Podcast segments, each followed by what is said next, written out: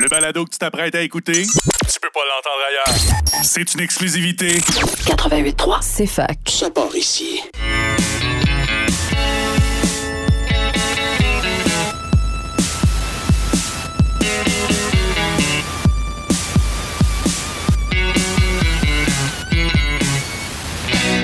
Un jour, je vais faire un film.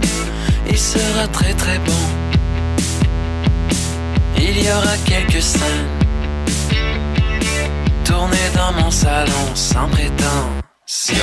Bon midi à tous et à toutes, bienvenue à un autre épisode de Ciné Histoire. Et oui, je suis encore seul pour une troisième semaine consécutive. Qu'à cela ne tienne, on continue à visionner euh, des nouveautés et on a un beau programme aujourd'hui à l'émission parce que l'équipe du film Rodeo était de passage à Sherbrooke pour l'avant-première euh, du film à la Maison du cinéma mercredi.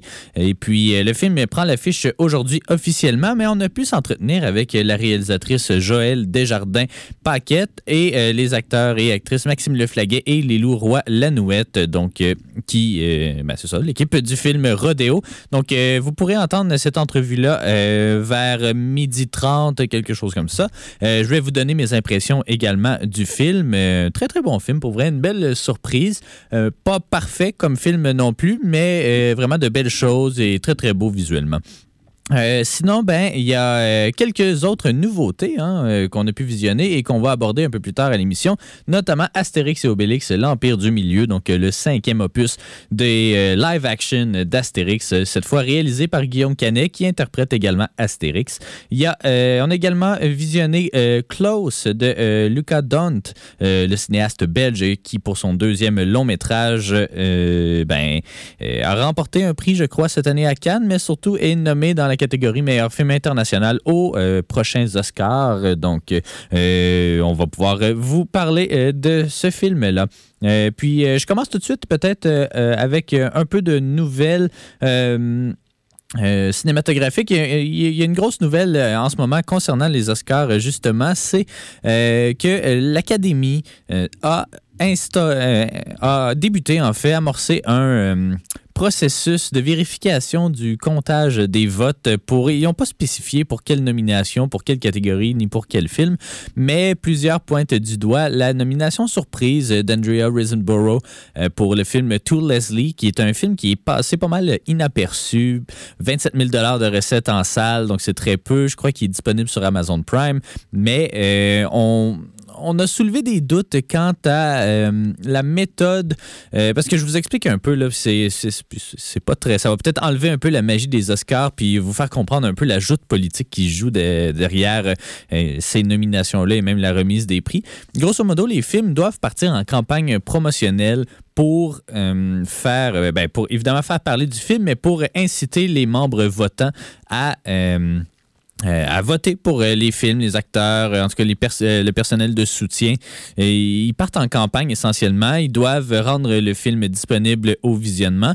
Et puis, évidemment, c'est pour ça qu'on voit beaucoup d'entrevues. Souvent, vous, voyez des déclarations choc d'acteurs ou d'actrices passer. Bien souvent, c'est qui est en tournée promotionnelle du film aux États-Unis. Bref, on, questionne un peu les, les méthodes de, de l'équipe promotionnelle du film Tool Leslie qui aurait fait un, vraiment un putsch euh, en ligne sur les réseaux sociaux euh, pour euh, faire la promotion justement de la performance d'Andrea Risenborough qui, qui, est très très bonne, ceci dit. C'est pas une nomination si je sais pas, euh, euh, champ gauche que ça. Euh, reste que la performance est valable, mais je vous explique pour chacune des catégories, c'est les membres votants de, de cette branche du filmmaking-là. Donc, par exemple, là, c'est seulement les acteurs et les actrices qui peuvent voter pour les meilleurs acteurs et actrices aux Oscars. Donc, globalement, les membres de l'Académie, c'est 9500 personnes,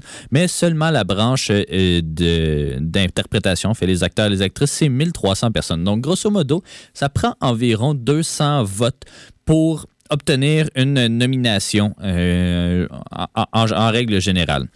Et puis là, ben, euh, il y a euh, l'équipe du film To Leslie a fait appel à d'autres acteurs et actrices, notamment Gwyneth Paltrow, Edward Norton, pour faire de la promotion de la performance d'Andrea Risenborough sur les médias sociaux. On a visé, on a envoyé des courriels spécifiquement aux membres votants. On a, euh, on n'a pas, on pas soudoyé personne, mais on a visé précisément euh, les bonnes personnes et on a misé sur le fait que, ben en fait, dans les courriels euh, échangés, on disait ah c'est pas grave pour par exemple Viola Davis qui était elle pressentie pour avoir au moins une nomination pour The Woman King ils ont dit ils vont l'avoir de toute façon. Donc, euh, tant qu'est-ce qu'elle soit nominée, votez pour euh, donner euh, de l'appui à Andrea Risenborough. elle ne sera pas nommée, mais au moins son nom va apparaître en quelque part parce que sa performance est très très bonne. Et puis, de fil en aiguille, on, a découlé cette, on a découlé cette nomination surprise-là. Elle ne gagnera pas, en tout cas selon toute vraisemblance, elle ne gagnera pas l'Oscar parce que c'est Kate Blanchett qui a vraiment tout raflé partout pour sa performance dentaire. Mais c'est ça, je trouve ça un peu bizarre qu'on ait euh, investigué un peu euh, profondément ça parce que déjà là, le, le processus de nomination est un processus un petit peu euh, euh, imparfait. Et puis là, on met un peu le doigt sur. Euh, là, c'est imparfait encore une fois, mais c'est imparfait au goût de l'académie. Mais déjà, le processus de base est imparfait. On se souvient qu'il y a des histoires notables de campagne pour des films qui font pas de sens. Par exemple, Shakespeare in Love en 97, où les Weinstein avaient fait, avaient soudoyé littéralement des membres de l'académie. Mais selon les règles de l'Académie. Donc là, personne n'avait sourcillé tant que ça, mais il avait gagné, je crois, sept Oscars. Euh, Dench avait gagné un Oscar pour un rôle où elle est là six minutes dans le film. Euh, tu sais, ça, avait gagné meilleur film. En tout cas, il y avait, il avait vraiment eu euh, un peu plus de, de jeux de coulisses dans, en 97 qu'il en a eu cette année. Mais ceci dit, peut-être que l'Académie va revoir son processus tranquillement pour s'assurer que ce soit plus représentatif, euh, peut-être, ou en tout cas, peut-être euh, moderniser un peu euh, ce processus-là qui en a grandement besoin. D'autres nouvelles en rafale, il y a... attendez un petit peu. Il y a le neveu de Michael Jackson qui va l'interpréter dans un biopic sur sa vie réalisé par Antoine Foucault. On l'avait mentionné un peu plus tôt la semaine dernière, je crois, ou il y a deux semaines, que le projet était, avait été euh, donné. Euh, bon, c'était fait donner le feu vert, voilà. J'ai juste des anglicismes qui me viennent en tête aujourd'hui. Mais bref, euh, c'est finalement son neveu qui va l'interpréter. Donc, on, lui souhaite la meilleure des chances, même si moi, je suis, j'avoue être désabusé de ces biopics musicaux-là. Euh, bon, il y a quelques petites nouvelles aussi. Avatar 2 qui est rendu le quatrième film le plus lucratif de l'histoire. Euh, il va sûrement battre Titanic, quoique le Titanic ressort en salle la semaine prochaine pour la Saint-Valentin. Donc, euh, ça va booster un petit peu les ventes, les, recettes encore de Titanic. Mais bref, James Cameron qui devrait avoir... Ben, qui a déjà, en fait, oui, c'est ça. Il y a déjà trois des quatre films plus lucratifs de l'histoire. Je ne sais pas s'il va réussir à avoir les trois premiers, mais bon, ça reste, ça reste à voir. Il y a euh, James Gunn aussi qui est rendu à la tête des, euh, de DC, en fait, de l'univers cinématographique de DC, qui a dévoilé un peu son programme pour euh, les prochaines années je pense que c'est peut-être euh, trop peu trop tard. Là. Euh, on a, avant ça, c'était Zack Snyder qui était un peu à la tête de tout ça. Euh, il a fait des bonnes choses, des moins bonnes choses. c'est un projet qui est toujours resté un peu brouillon. On est toujours dans l'ombre des Marvel, même si les films, il y a certains films d'ici de qualité, euh, par exemple Joker ou The Batman, mais eux feront pas partie officiellement cependant, de, feront pas partie de la lignée de James Gunn. en tout cas, je vous présente un peu parce que pour l'instant, il y avait des projets qui avaient déjà été approuvés euh, dans les dernières années. Certains ont été euh, coupés tout simplement, d'autres vont sortir prochainement. Donc, euh, par exemple, ben là, il y a Shazam Fury of the Gods qui sort au mois de mars prochain. Donc, celui-là ne devrait pas faire grand-chose. Il y a The Flash avec Ezra Miller. ça aussi, c'est un autre projet dangereux hein, avec les accusations envers Ezra Miller. Mais bref, The Flash qui est vraiment... Ils sont retournés tourner d'autres scènes pour euh, justement lancer tranquillement cet univers, euh, ce nouvel univers cinématographique-là. Donc ça, ça sort au mois de juin. Il y a Blue Beetle qui, ça pour l'instant, ça n'a pas vraiment de lien ni avec ce qui se faisait avant, ni avec ce qui s'en vient. Donc ça a l'air d'être un peu un, un stand-alone si on veut. Il y a Aquaman and the Lost Kingdom qui sort à Noël prochain. donc qui lui devrait euh, oui, The Flash commence un peu à, faire le pont, mais Aquaman devrait, en théorie, euh, resetter vraiment cet euh, univers cinématographique-là. Et là, ça commencerait avec 10 projets qui ont été approuvés. Donc, Creature Commandos, qui est une, série animée de 7 épisodes. Waller, A Peacemaker, qui est un ben, qui, touche justement l'univers de Peacemaker. Euh, qui était le personnage de Viola Davis dans euh, Suicide Squad. Il y a Superman Legacy, donc un nouveau film Superman. On n'a pas déterminé encore qui allait jouer l'acteur, mais euh, qui allait jouer Clark Kent, mais ce ne sera pas Henry Cavill. il y a Lanterns, qui est une série sur Green Lantern, les Green Lantern en fait. Il y a The Authority, qui est un film qui est basé sur les Wildstorm, qui est un groupe de super-héros. Paradise Lost, qui est une série HBO Max euh, qui va être dans le style de Game of Thrones à peu près, euh, puis qui se, déroule un petit peu euh, dans l'univers de Wonder Woman. The Brave and the Bold, donc un nouveau film de Batman avec Damian Wayne. Batman partie 2, donc euh, la suite de Batman avec euh, euh, Robert Pattinson, mais c'est ça, celui-là en théorie n'est pas vraiment dans cet univers cinématographique-là. Peut-être qu'on va finir par l'inclure éventuellement. Booster Gold, donc une série HBO Max, Supergirl, Woman of Tomorrow, un film sur Supergirl, Supergirl et Swamp Thing. donc il y a déjà une série Swamp Thing qui a été cancellée malheureusement, mais là ce serait un film DC d'horreur. Donc voilà, c'est les 10 projets qui ont été annoncés par James Gunn. Je sais pas si vous, ça vous parle euh, ou pas. Moi, bien honnêtement, on dirait que je suis déjà désabusé, même des Marvel. Donc, euh, que d'avoir plein de nouveaux films de super-héros avec des super-héros que je connais à peu près pas, ça m'allume pas tant que ça. Mais bref, on verra euh, James Gunn. Hein, on se souvient, ben, il a fait le plus récent Suicide Squad, mais il est surtout connu pour les Guardians of the Galaxy. Donc, peut-être qu'il va réussir à attirer. Ça, parlait vraiment, ça avait son public, Guardians of the Galaxy. Fait que peut-être qu'il peut qu'il va être capable de revamper un peu cet univers cinématographique-là en panne sèche, mais euh, reste, ça reste à voir, ça reste à voir. Donc, euh, le premier projet, je crois qu'il est dû pour 2025, euh, c'est ça, le premier projet officiellement de, James Gunn, ouais, c'est ça, en quelque part en 2025. Donc, on a quand même un petit moment à attendre pour voir se concrétiser tout ça. On part en pause publicitaire de notre côté et au retour, on vous présente un petit peu des nouveautés. Je vous parle de Rodeo, puis on écoute l'entrevue que j'ai réalisée avec l'équipe du film. Un jour, je vais faire un film je ferai la prise de son,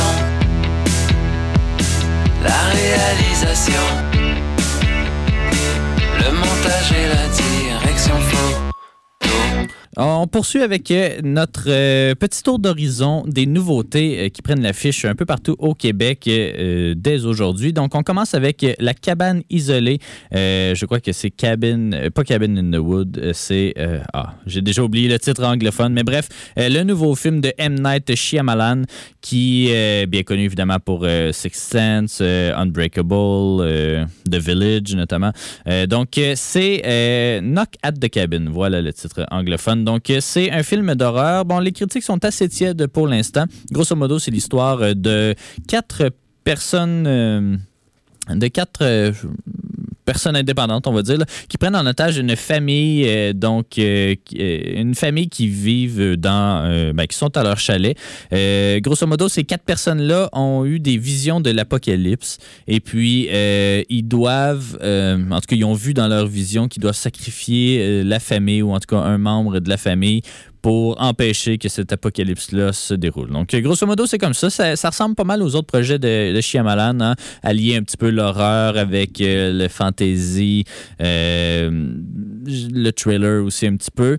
Euh, c'est ça. Encore une fois, les critiques sont un peu tièdes, mais je suis quand même curieux. Je suis quand même curieux. C'est sûr que ça doit être un film assez maîtrisé techniquement parlant. On sait que c'est un réalisateur avec beaucoup d'expérience, mais là, il est un peu en, deux, en, pente descendante là, avec euh, c'est quoi le film qu'il avait fait avant? Je crois que c'était Old, euh, quelque chose comme ça, où des gens vieillissent sur une plage. Là, en tout cas, euh, il est un petit peu en panne sèche, je crois, depuis, euh, depuis Split en 2017, je crois. Donc, à suivre, à suivre.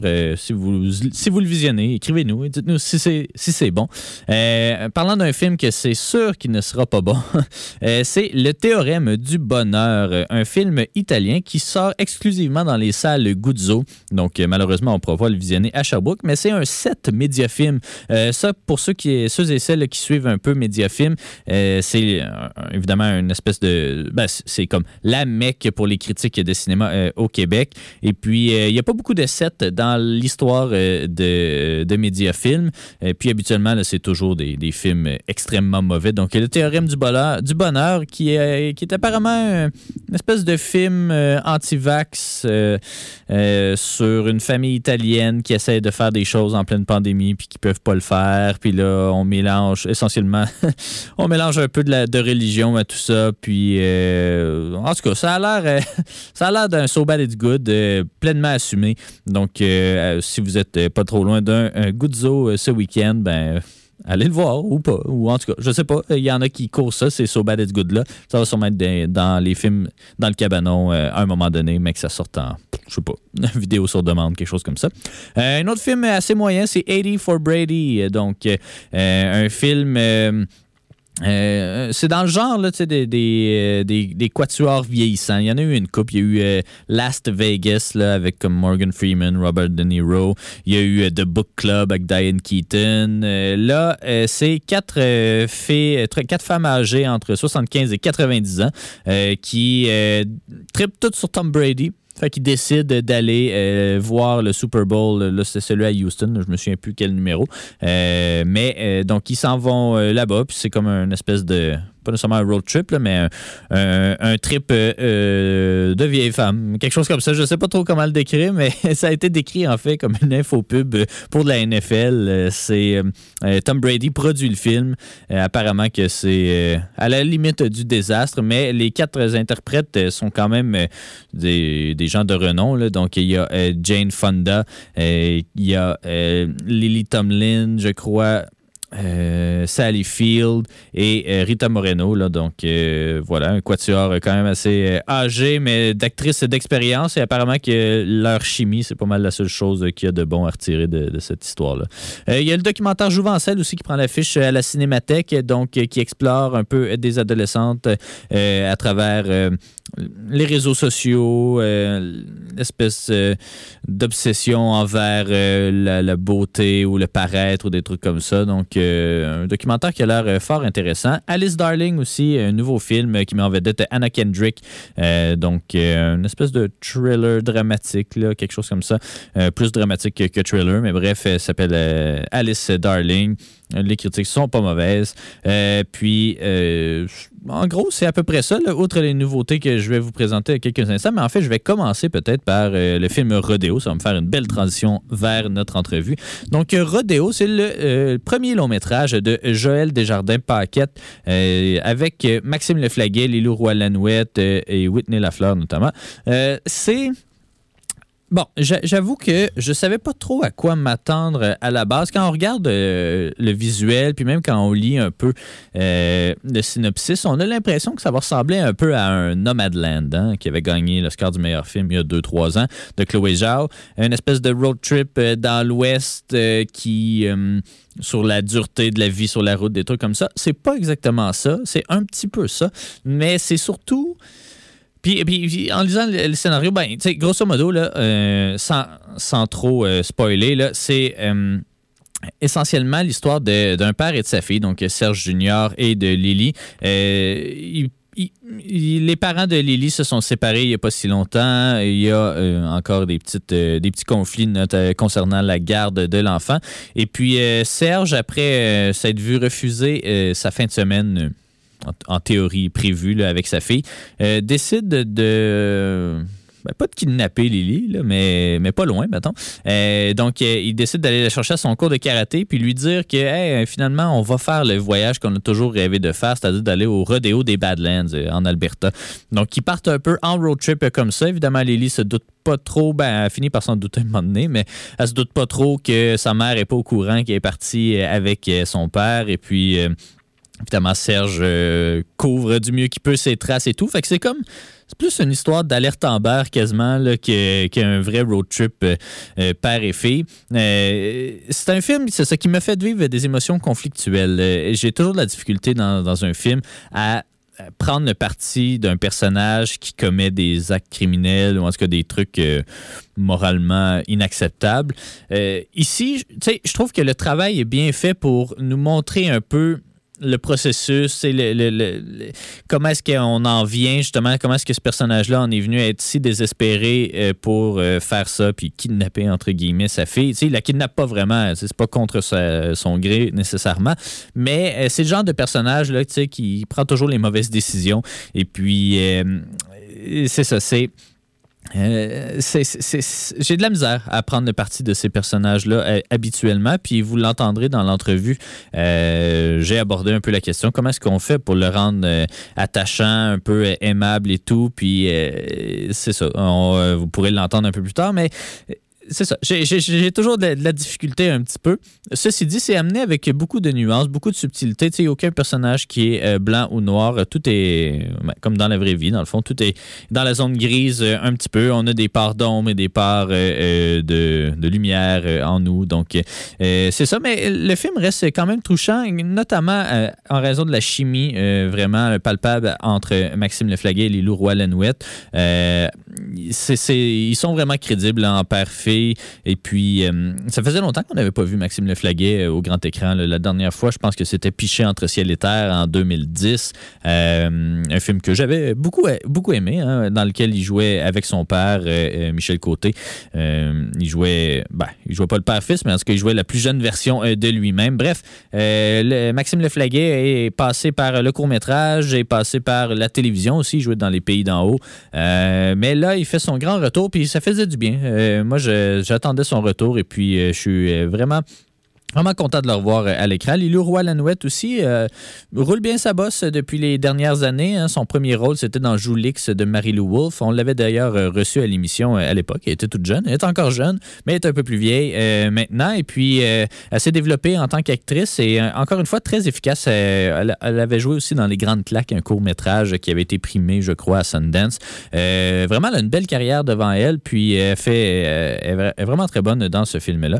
Euh, donc, euh, il y a plusieurs choses que j'aime, encore une fois. Les paysages, il y en a peut-être moins que ce à quoi je m'attendais, mais c'est compensé par d'autres vraiment beaux plans de composition avec euh, la, lumière. Un, camion, c'est vraiment très euh, photogénique, euh, surtout la nuit, par exemple, avec les lumières et tout. Je crois qu'il y a vraiment un beau travail qui a été fait au niveau de la composition visuelle du film, ce qui donne beaucoup de cachet au film. Ceci dit, on est quand même loin visuellement de Nomadland, qui, qui était un aspect un peu pas nécessairement euh, broche à foin, mais qui se voulait un peu plus amateur. Tu sais, une image très soignée, mais très euh, granuleuse un peu. On n'est pas vraiment euh, là-dedans ici. Ceci dit, le contraste entre euh, l'espace clos de la cabine du camion et les grands vastes espaces de l'Ouest canadien sont assez intéressants. Il y a plusieurs choses que j'ai bien aimées. C'est pas l'histoire la plus développée ou c'est pas nécessairement une histoire à laquelle euh, ben, qu'on n'a jamais vue euh, avant. Mais euh, ceci dit, c'est ça, je pense qu'avec le bon tandem d'acteurs qu'on a ici, ben, ça rehausse un peu la qualité du projet.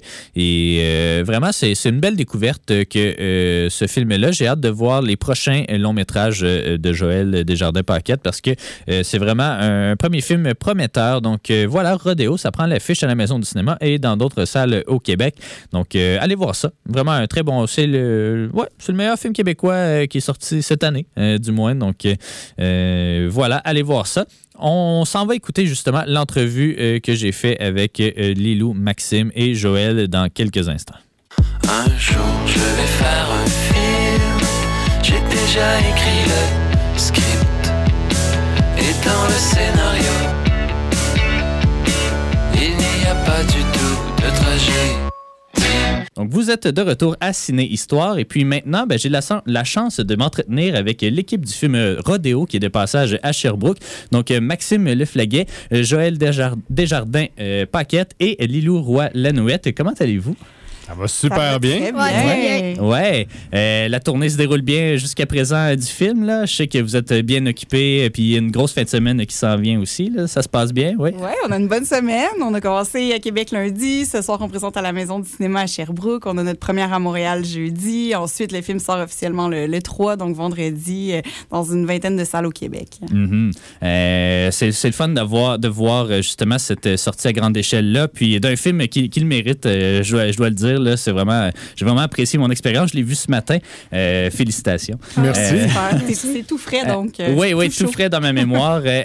Puis, euh, je, je vais commencer tout de suite avec. Bon, c'est l'histoire, en fait, d'un père et, et- et sa fille qui, euh, qui quittent. euh, ben, je veux pas trop en dévoiler non plus, là, mais disons qu'ils partent vers l'ouest euh, en camion pour assister à un rodéo euh, dans l'ouest. Puis là, ben, ça prend pas nécessairement la tournure à laquelle on s'attend euh, si on n'a pas lu euh, autour du film. Donc, je n'en dirai pas plus. Mais euh, je vais commencer par dire que c'est une histoire quand même assez personnelle pour toi, Joël, euh, qui, euh, je crois que c'est ton père là, qui, qui était euh, dans le monde des camions Oui. en, en- en général. T'as dit, ben, c'est ça, t'as dit que c'était une histoire très personnelle, mais à quel moment est-ce que ça t'est venu en tête de la porter à l'écran, dans une version évidemment modifiée, là, mais à quel moment tu t'es dit que c'était une histoire à raconter? Mais c'est pas nécessairement l'histoire, c'est plus la toile de fond qui est personnelle. Parce que Mhm. oui, Ouais, ouais, ouais. mon père évolué dans, dans l'univers du camionnage euh, depuis une cinquantaine d'années. Donc, quand j'étais petite, le film ouvre dans un rodéo de camions, un festival de camions où il y a des courses. Puis, euh, la toile de fond, ben, c'est sûr, m'a intéressée. Ça fait partie, euh, fait partie intégrante de ma vie. Fait qu'il il y a comme ça comme volet. Puis, ben, le conflit de séparation, j'ai vécu un conflit, un conflit de séparation quand j'avais 8 ans.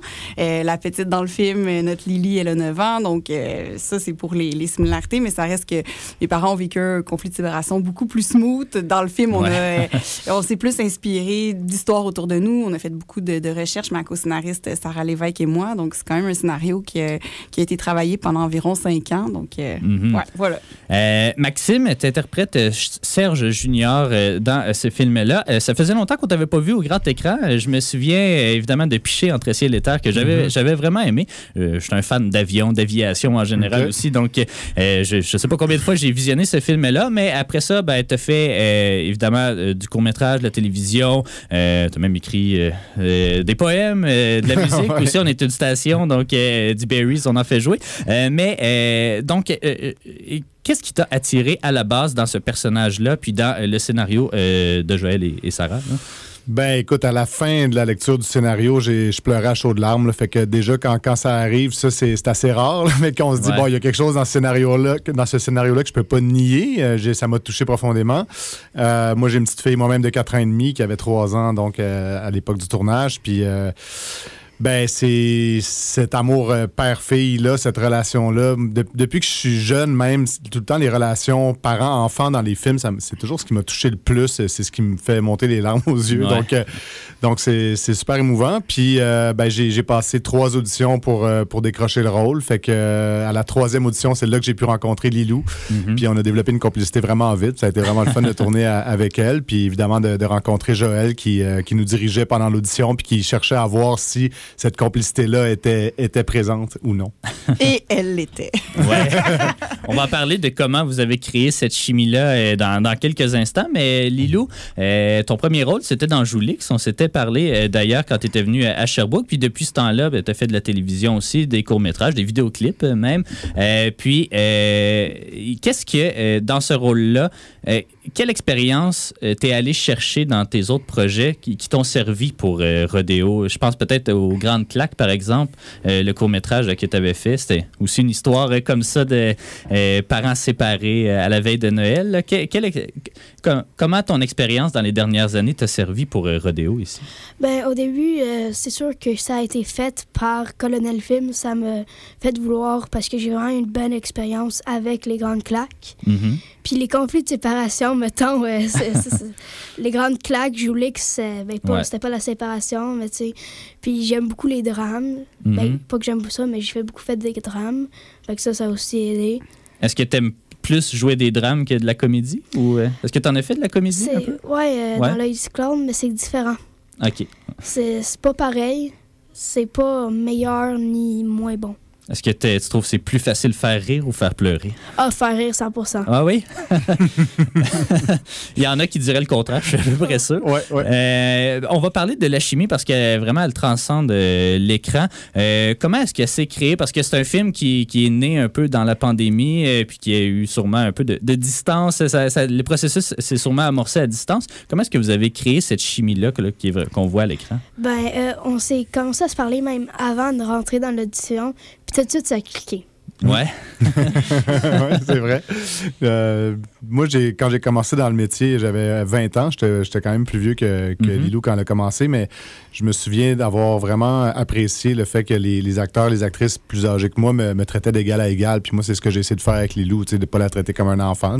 C'est, une- actrice euh, à part entière, puis c'est une, une collègue de travail, puis euh, c'est devenu une amie. J'ai, j'ai pas de misère à croire que, bon, quand tu seras un peu plus vieille, peut-être qu'on ira prendre un verre ensemble. puis, euh, euh, pas de ma mère. elle, elle me- elle me dit toujours que je suis son mentor. Non, c'est pas vrai? Zéro, zéro, c'est mon enfant, c'est mon enfant. non, mais on apprend. hein. Tu sais, moi, j'apprends à travailler avec elle. Je regarde comment elle est, justement, comment elle garde son calme sur le plateau. Euh, tu sais, C'est inspirant. On peut s'inspirer des gens plus jeunes que soi aussi, évidemment. Mhm.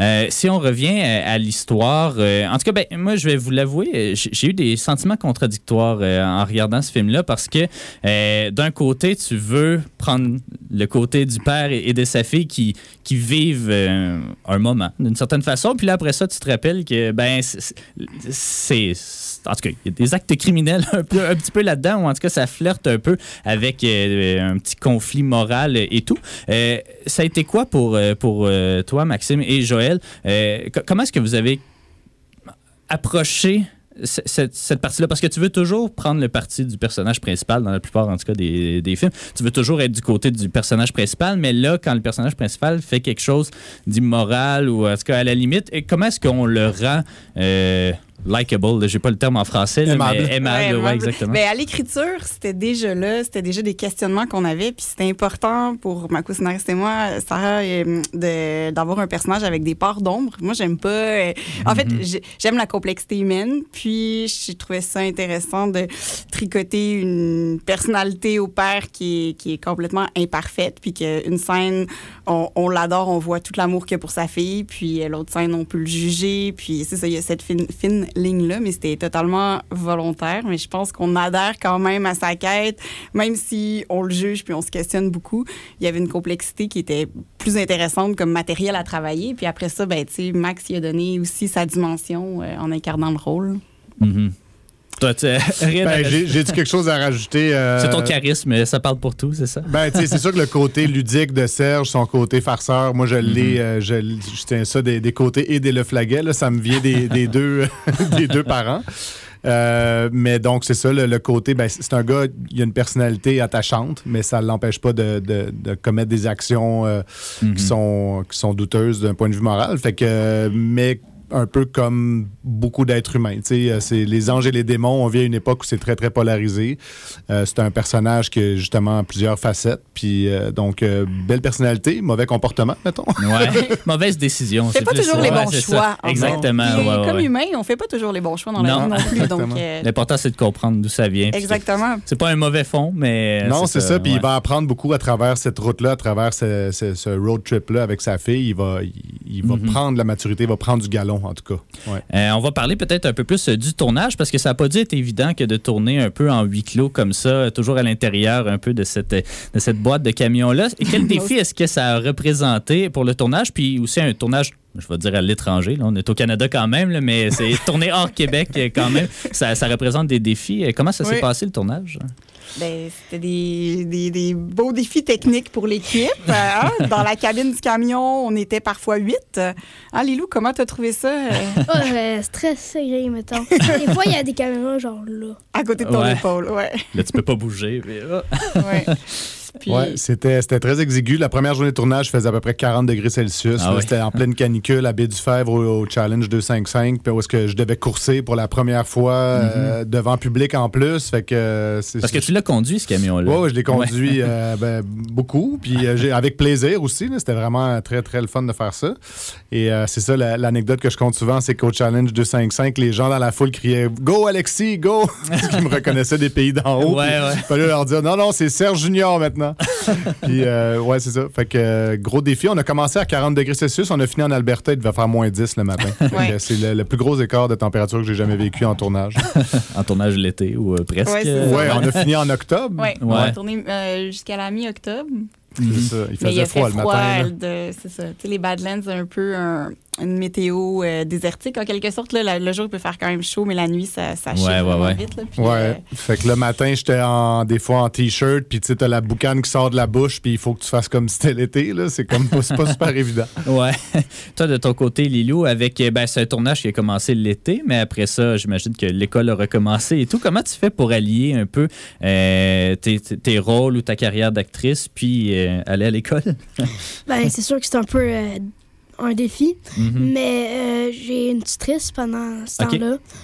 Puis euh, elle m'aide à me rattraper pendant l'école, qu'est-ce que j'ai manqué. Surtout le français, vu que je fais bon sur les autres matières. Mhm. En fait, Puis- pas mal juste le français, mais Faut dire que tu as étudié en anglais aussi, puis là, tu commences à. Tu as étudié en anglais, c'est ça, ton, ton école primaire? ouais. C'est ça. Fait que là, tu Ouais. commences au secondaire en français, fait que c'est doublement un défi. Ouais, ouais, ouais. Euh, tu sais, Lilou, elle parle parfaitement anglais. fait que là, c'est c'est de, de commencer les études dans une. Pas une nouvelle langue, parce qu'évidemment, c'est ta langue maternelle, mais quand même, c'est pas pareil, hein, le, le scolaire puis le- la vie de famille. Mais il a répondu à ta place. hein. Ouais, c'est ça. tu vois, il peut lire mes pensées. Ouais, ben c'est ça, la chimie. exactement. Ben, c'est ma fille, après tout. Ouais. Euh, si si on, on- on parle un peu là, visuellement de ce film-là, ben, on, on a parlé de l'aspect huis clos, toujours dans une cabine. Euh, comment on fait pour dynamiser un, récit qui se passe pas mal toujours dans la même pièce de un? Puis d'un autre côté, euh, j'ai l'impression que l'aspect visuel, c'est quelque chose euh, à, à laquelle tu porté attention et quelque chose de vraiment poétique, quelque chose de beau euh, qui, qui est vraiment euh, qui- est présent à l'écran, que ce soit dans, dans les shows de boucan, en- entre guillemets, ou avec le, néon des camions. En tout cas, il y a quelque chose de, vraiment euh, très, très beau. Comment tu as approché l'aspect visuel du film? Mais à la base, ça a vraiment été inspiré des, des- de scènes de rodéo de camions. Je suis allée souvent, quand j'étais en écriture, je suis allée dans des rodéos, je suis allée faire de la photo de nuit. Il y avait quelque chose avec la, la boucane, les, les, les- le son des klaxons, le- le- Mhm. les lumières des, des, des camions euh, le soir euh, dans le, le show and shine qu'ils appellent là, quand ils montrent tous leurs camions à la fin de la journée ou c'est même des enfants souvent qui sont assis euh, au volant. Le, le camion est bien sûr arrêté, là, mais c'est Ouais. eux qui pèsent sur la pédale de gaz puis qui font aller les, les klaxons. Fait que c'est ça. Fait que oui, pour l'imagerie, j'ai commencé à travailler le film avec une scène d'ouverture en tête, euh, vraiment qui était liée à des photos, à des images. Sinon, ben, la façon que j'ai eu envie de construire le film, c'est sûr que j'aime pas les, les plans moyens dans la vie. Fait que c'était vraiment, OK, on est. Ben, j'ai- j'aime ça dans ouais. d'autres films, mais dans l'approche de réalisation, il y avait quelque chose d'important pour moi de respecter cette bulle-là, d'être vraiment près des personnages, puis que les non-dits puissent parler parce Mhm. qu'on est en plan rapproché. Puis souvent, les silences sont même plus parlants. On voit la petite qui regarde son père, qui voit qu'il l'a regardé, puis ça en dit encore plus long que si il s'était dit une phrase. Donc, euh, il n'y a, pas énormément de dialogue dans le film. C'est, c'est- ben, il se parle, bien sûr, c'est pas hyper verbeux.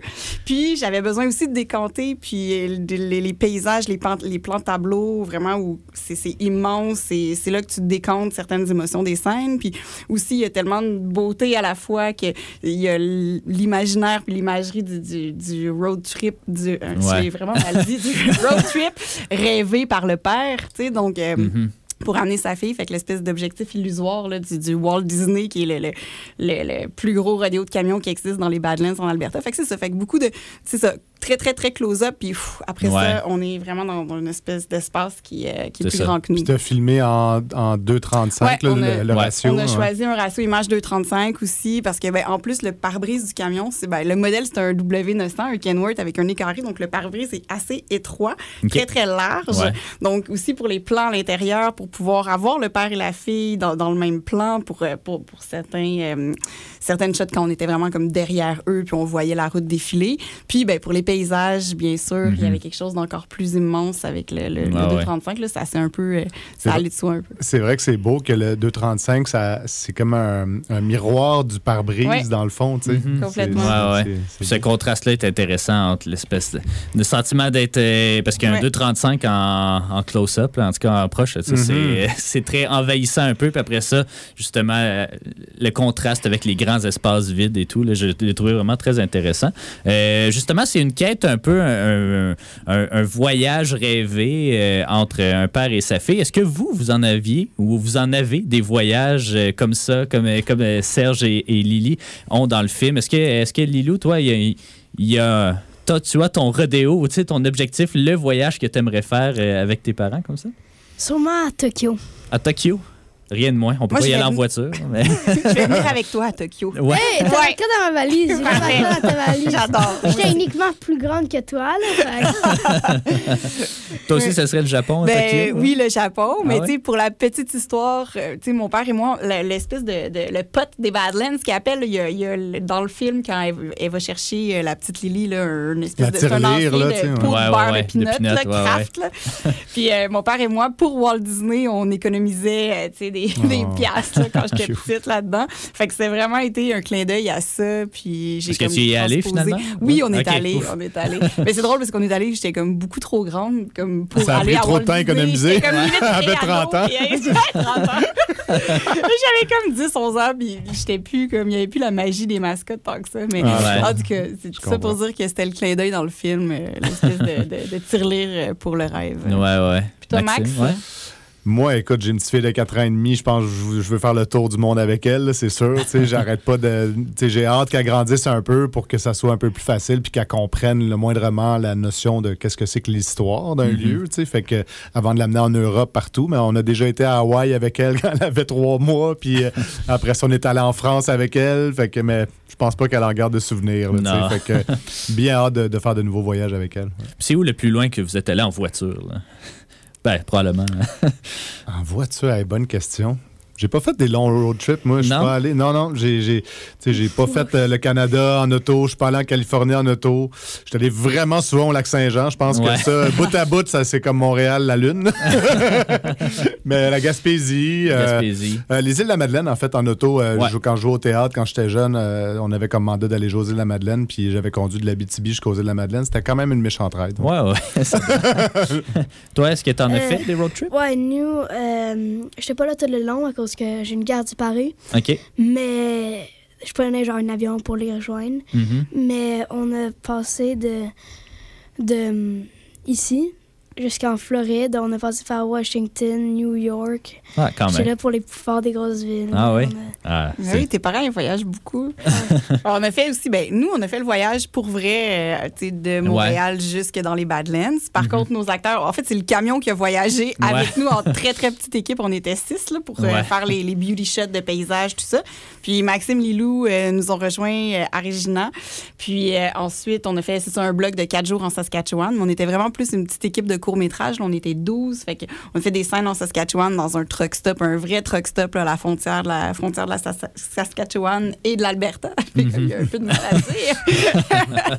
Puis on a fait les quatre derniers jours dans les Badlands. euh, OK. Fait que, Euh, puis euh, j'aime toujours ça quand je parle aux réalisateurs et réalisatrices que je reçois à l'émission aussi, connaître un peu leurs influences. On est une émission d'histoire du cinéma, puis j'aime ça ben parler oui, de, ben de cinéma et tout. Toi, justement, est-ce que tu as des cinéastes vers lesquels tu te tournes quand vient le temps de faire un film, un court-métrage pour aller chercher de, de l'inspiration? Eh oui, toujours. Ben là, c'est sûr que aussi, je suis une passionnée de cinéma.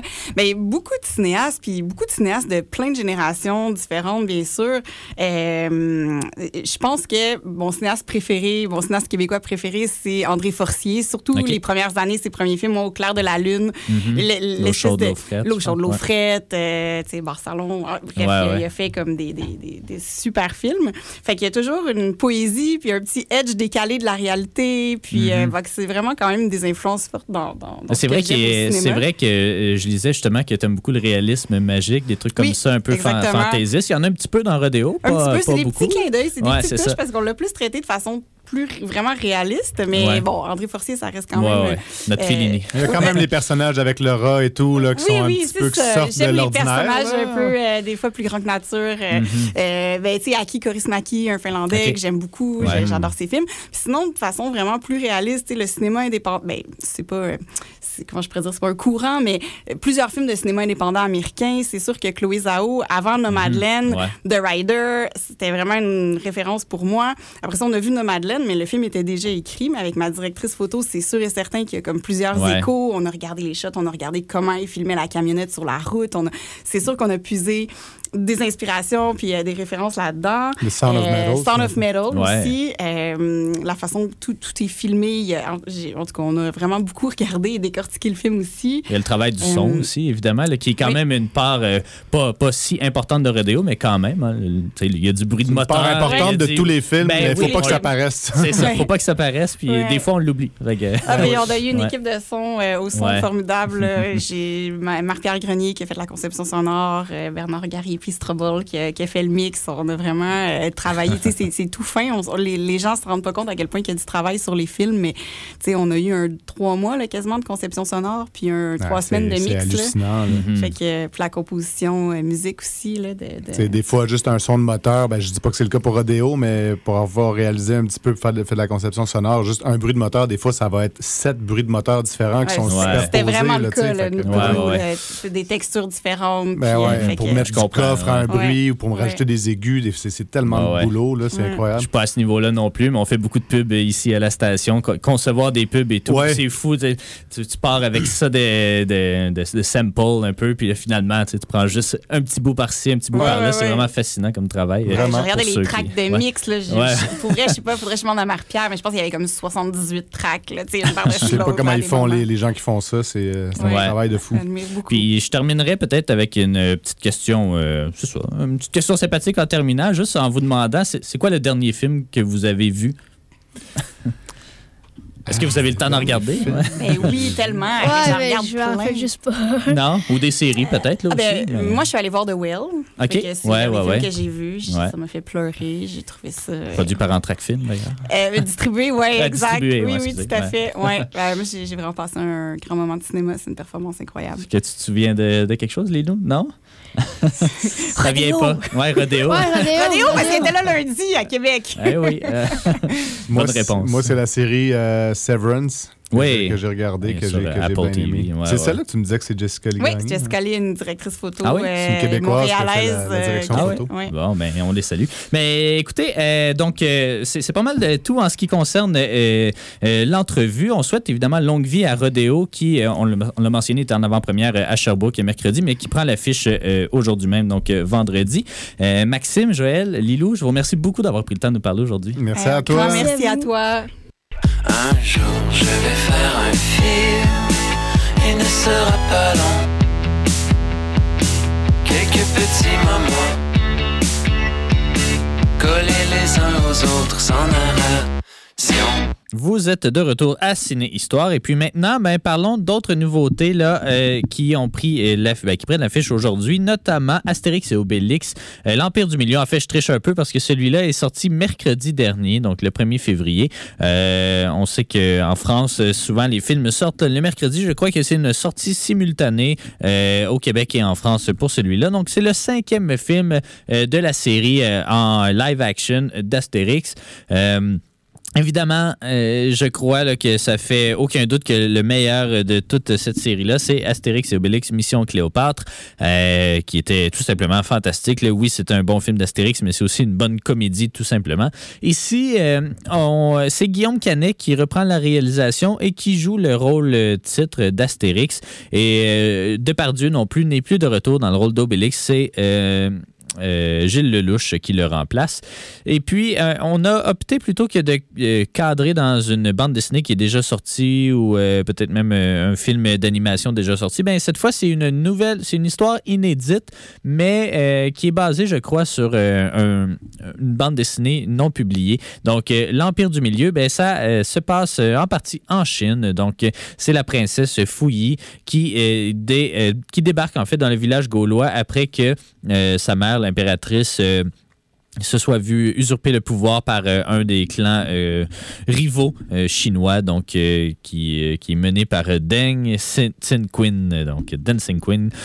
Voilà, hein, on lâche pas les jeux de mots hein, comme à leur habitude. C'est un film qui, je crois qu'ils ont compris qu'il ne pourrait jamais être à la hauteur de Mission Cléopâtre et ils ont décidé de troquer un petit peu, je crois, la comédie pour mettre davantage d'aventure ou d'action, entre guillemets. Euh, puis, c'est un bon pari. ceci dit, je crois que c'est un film peut-être un peu trop oubliable, euh, malheureusement. Euh, je crois que c'est un départ dans la bonne direction pour cette franchise-là. là. God Save Britannica là, était vraiment désastreux. C'était le dernier film là, qui se passait au Royaume-Uni. Mais les, Jeux- olympiques aussi, là, ça ne volait pas haut nécessairement. Mais cette fois, ben, c'est ça. Je crois qu'il y a certains bons éléments euh, qui, euh, qui collent bien. C'est une belle distribution. Il y a notamment Jonathan Cohen, qui est rendu un des acteurs comiques français les, plus prisés euh, en France. Il y a Vincent Cassel qui joue Jules César. Et il y a Julie Chen. Il y a Marion Cotillard qui joue Cléopâtre. Bref. Il y a une belle distribution. Il y a José Garcia également, qui est bien apprécié, puis qui, je crois, vole la vedette peut-être de ce nouveau film.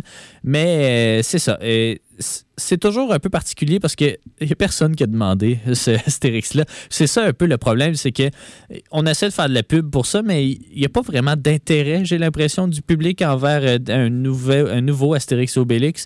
Euh, fait on se bat, euh, c'est comme donner un coup d'épée dans l'eau. C'est ça, on se bat un peu contre l'engouement du public, ce qui fait que c'est très dur, même si on fait un film de qualité, c'est très dur d'attirer le public en salle. J'ai l'impression que c'est ça qui va se passer un peu avec euh, ce film-là. C'est un, gros budget, c'est euh, il est bien, il est très beau, ça paraît, l'argent est à l'écran, mais euh, c'est ça, il y a vraiment il y a vraiment juste peut-être une désillusion, un désenchantement envers cette franchise-là qui fait que même si c'est bon, euh, je, je crois pas que je serais allé le voir normalement. Là, évidemment, j'ai eu euh, un, lien de visionnement de presse. Et on remercie euh, évidemment l'équipe du film de Sphère Film qui nous ont permis de, le visionner. Puis j'avais quand même hâte. J'étais curieux de le voir, même si je serais probablement jamais allé le voir au cinéma.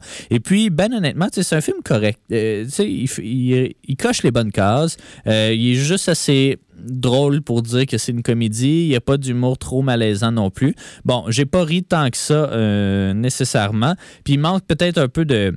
On dirait que de plus en plus dans les Astérix, Astérix et Obélix prennent une part moins importante euh, de l'histoire, puis c'est plus des personnages secondaires hein, dans Astérix et Obélix euh, euh, aux Jeux Olympiques. C'était le personnage de Stéphane Rousseau qui était pas mal plus au centre de l'histoire.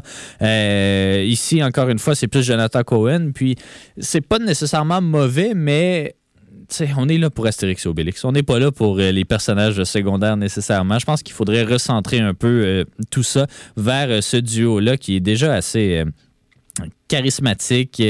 Tout le monde qui l'a joué l'ont bien joué, je crois, incluant Guillaume Canet ici qui fait un très, euh, très beau travail. Mais c'est ça on se bat, vraiment contre un intérêt euh, faiblissant euh, du public. Et puis, euh, c'est ça. Ça va être dur de remonter la pente. Je ne sais pas s'il va en avoir d'autres. Il y a ceux d'animation, d'Alexandre Astier notamment, qui connaissent quand même un certain engouement. Donc, je ne sais pas, peut-être se rapprocher. Puis là, je crois qu'on le fait quand même ici. On, reste un peu dans l'univers cartoonesque, mais sans tomber dans. Pas la grossièreté, là, mais dans, dans le. Dans le, je sais pas. Je sais pas comment, je sais pas comment le décrire, là, mais euh, si vous regardez God Save Britannica puis euh, aux Jeux Olympiques, c'est vraiment. C'est du mauvais cartoon porté en live action. Ici, c'est vraiment un, bon entre-deux entre les, les deux premiers opus, le Astérix Obélix et euh, Mission Cléopâtre, euh, qui était réaliste, mais était un peu cartoon. Donc, on reprend un peu ces bases-là, mais euh, en manquant peut-être un peu le bateau parce que c'est ça. On, est pris avec un, un- ancien film qui était vraiment bon puis qui sera impossible à égaler. Donc, voilà. Mais ceci dit, je crois que si vous êtes fan de l'univers d'Astérix Obélix, ça pourra vous plaire. Euh, c'est vraiment, on est loin du désastre attendu. Est-ce que ça va être un succès au box-office? Je suis pas convaincu encore, malheureusement. Je suis pas convaincu. Euh, Peut-être en Europe, euh, mais ici au Québec, je crois qu'il va passer un peu sous le radar, malheureusement.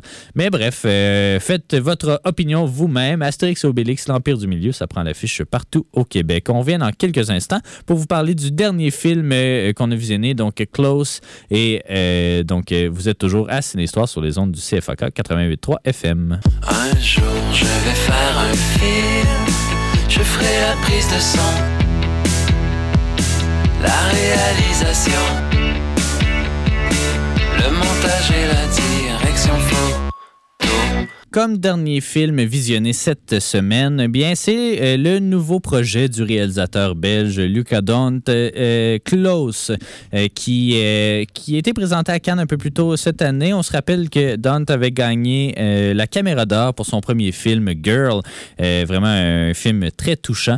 Donc c'est, il avait gagné, je crois, en 2018. Et puis là, il revient en 2023 avec son deuxième long métrage, encore dans les mêmes thématiques, disons, mais peut-être un peu plus euh, mélodramatique. Je, vous, le présente un peu. Donc, ça suit, grosso modo, Léo et Rémi, euh, qui sont euh, les meilleurs amis du monde. Donc, on les suit. un peu partout, ils, jouent ensemble, ils dorment l'un, ben, l'un chez l'autre, en tout cas, et vice-versa. Et puis, et puis là, c'est le jour de la rentrée scolaire, je crois, quelque chose comme au lycée, au secondaire, peu importe. Et puis, euh, leur complicité est palpable. Et puis là, les gens autour d'eux commencent à se poser des questions un peu, à savoir, est-ce qu'ils, mon Dieu, est-ce qu'ils, sortent ensemble? Est-ce qu'ils sont amoureux? Puis je crois que ça, ajoute une- euh, ça jette une douche d'eau froide sur leur relation. Léo nie, euh, justement, ben, c'est, jamais trop clair. On sent qu'il y a, quelque chose, qu'il- il y a plus que de, l'amitié entre les deux, mais c'est jamais clairement euh, explicité. Puis euh, Léo va nier euh, ces allégations-là. Puis il va finir par s'éloigner un petit peu de Rémi. Puis Rémi essaie de reconquérir, entre guillemets, son ami, mais n'y parvient pas. Et puis, jusqu'au moment où il y a un drame qui arrive entre les deux et puis qui viennent, justement, complètement déchirer leur relation. C'est... C'est vraiment, ben, je vais commencer avec les points forts. Honnêtement, c'est un excellent film. Euh, c'est le film à euh, voir euh, ce week-end, à mon avis. C'est le film est en nomination pour l'Oscar du meilleur film international. Il y a vraiment quelque chose de particulier qui tire son inspiration peut-être du cinéma des frères Dardenne, eux aussi des Belges, mais qui a vraiment sa propre saveur moderne ou la saveur de, de Dante euh, qui reprend certains codes, par exemple, de, de Girl qu'il avait fait. Euh, des, des plans euh, beaucoup saturés, une belle maîtrise de la composition de l'image aussi, sans être dans l'extravagance d'un Almodovar. Il y a quand même un jeu de couleurs assez intéressant dans ce film-là qui, qui- qui est perceptible. Moi, ce qui m'a vraiment frappé, je crois, c'est la l'authenticité des performances. hein. C'est, euh, ce sont deux euh, jeunes acteurs, euh, leur nom est Eden Dambrin et Gustave Deval. Je sais pas, je le prononce comme il faut. pardonnez mon flamand. Mais bref, c'est surtout Eden Dambrin, Dambrin qui, qui, qui est le personnage principal de cette histoire-là. Et pour vrai, il est il, transcende l'écran. Vraiment, sa performance est magistrale. Euh, Dante euh, avait joué aussi avec un non-acteur, ou en tout cas quelqu'un qui qui était pas, euh, qui était quand même assez jeune et tout. Il il a le don de rendre des performances authentiques à travers la poésie de sa caméra aussi. Beaucoup de plans rapprochés, beaucoup de, fluidité de mouvement, beaucoup de non-dits aussi. Tout est dans la c'est ça, le nom dit la nuance, euh, des trucs comme ça. C'est très poétique euh, comme film, même si c'est à la base un mélodrame euh, très, très dramatique, surtout dans sa deuxième moitié, disons. Il y a plusieurs thématiques que j'ai vraiment appréciées, justement, qui ont déjà peut-être été observées ailleurs, mais qui ici ont quand même, sont quand même un peu rafraîchissantes malgré tout. Donc, évidemment, les relations homosexuelles, les l'espèce de de recherche identitaire aussi de la préadolescence euh, qui est assez bien représentée. Euh, Léo qui nie justement ce rapprochement entre eux deux essaie de, je sais pas, essaie de cacher un peu peut-être son, euh, ou en tout cas essaie de- d'explorer d'autres avenues pour savoir s'il est bel et bien peut-être euh, homosexuel ou non. Euh, il joue au hockey, il se tient plus avec les les durs à cuire de l'école ou en tout cas des, des gens avec qui des gens qui ne fréquenteraient pas en temps normal mais que là il le fait un peu pour essayer de se détacher de l'image qu'ont les autres élèves euh, de son école de sa relation avec Rémi. Euh, il y a Léa Drucker aussi dans ce dans ce film là et, euh, et euh, qui sont qui jouent les mères respectives de Rémi et Léo. Ils sont très bonnes aussi. Évidemment, c'est ça. Le, point central, c'est vraiment Léo et Rémi. Et puis, non, il y a vraiment, il y a vraiment quelque chose. Tu sais, c'est un, film qui nous porte, qui, qui- qui nous porte par sa poésie, par sa beauté, par sa lenteur. Il se passe pas grand-chose dans le film, mais on comprend tout. Euh, puis ça, c'est pas tout le monde qui est capable de, faire ça. Des fois, des films qui veulent justement, euh, au cinéma, il y a l'adage show, don't tell, vu que c'est un média visuel. Euh, il y a des réalisateurs qui réussissent pas totalement à, nous à faire porter l'histoire, euh, à, ben, c'est ça, à, reposer l'histoire juste sur les non-dits. Puis euh, Luca Dante réussit vraiment, encore une fois, à le faire comme il l'avait fait avec Girl. C'est vraiment un, un excellent film, un excellent film. Il, il m'a peut-être pas... euh, pas aussi ma- ben il m'a autant marqué que Girl mais des, des films des autres films comparables je sais pas moi que ce soit Call Me by Your Name ou Portrait of a Lady on Fire tu sais il y avait des c'est pas les mêmes c'est les mêmes thématiques mais c'est pas le même euh, environnement nécessairement mais dans ces deux derniers films là il y avait peut-être un, un petit quelque chose de plus qui venait me chercher qui n'était pas présent dans Close mais ceci dit là c'est vraiment euh, on est vraiment euh, entre bonnes mains euh, quand on visionne ce film là puis tu sais tout tout est tout est bien exécuté dans le film-là. Ça va venir nous chercher à différents niveaux selon notre bagage, je crois, mais vraiment, là, très belle. Très, très, la compétition va être féroce, je crois, pour l'Oscar du meilleur euh, euh, film international. Je crois que ça va être All Quiet, Quiet on the Western Front parce que c'est le film qui a eu euh, 8 ou 10 ou 11 nominations, je ne sais plus combien. Là. Mais bref, euh, euh, ça va être dur de ne pas le donner à, ce film-là. Il y a même euh, Argentina euh, 1985 qui euh, euh, pourrait surprendre également. Mais bref, euh, je crois qu'il mérite sa place euh, effectivement aux Oscars. Et puis c'est un film qui, qui mérite d'être vu euh, ce week-end dans le. Je sais pas dans combien de salles il sort euh, exactement, mais il sort ici à la maison de cinéma. Donc, c'est vraiment un rendez-vous à ne pas manquer, le Close de Luca Dont. Euh, sinon, ben, c'est ce qui conclut euh, cette émission-là. On n'a pas encore parlé de, de Last of Us. hein. L'épisode 3 fait beaucoup jaser de lui euh, avec, comment il s'appelle? Ben, il y a Nick Offerman, mais c'est l'autre... j'ai juste Murray Bartlett, là, mais j'ai pas son nom. Mais bref, le le gérant de l'hôtel dans The White Lotus saison 1. Euh, c'est une espèce de battle épisode euh, de Last of Us. Déjà, de le troisième épisode. J'aime mieux attendre un petit peu que la série se développe avant de vous euh, présenter un peu mes... euh, ben, ma critique de cette série-là, mais elle vaut vraiment le détour. Donc, euh, visionnez-la. Là, c'est sur Crave, c'est sur HBO. Euh, une série vraiment de qualité. Que vous ayez ou non joué au jeu, ça vaut vraiment la peine. C'est- très différent quand même du jeu. Il y a certaines choses qu'on explicite un peu plus. Certaines, évidemment, un, jeu, ça reste une expérience immersive avec du, du gameplay et tout. Quelque chose qu'on peut pas nécessairement recréer à l'écran, mais c'est Craig Mazin qui, qui fait qui, signe la réalisation, puis en tout cas qui est le créateur, le co-créateur du show avec Neil Druckmann, qui était le réalisateur du jeu. Bref, c'est Craig Mazin, c'était euh, le créateur du show euh, Tchernobyl, que si vous n'avez pas vu, allez voir ça, c'est aussi sur HBO. Mais bref, The Last of Us, jusqu'à présent, vraiment très intéressante proposition.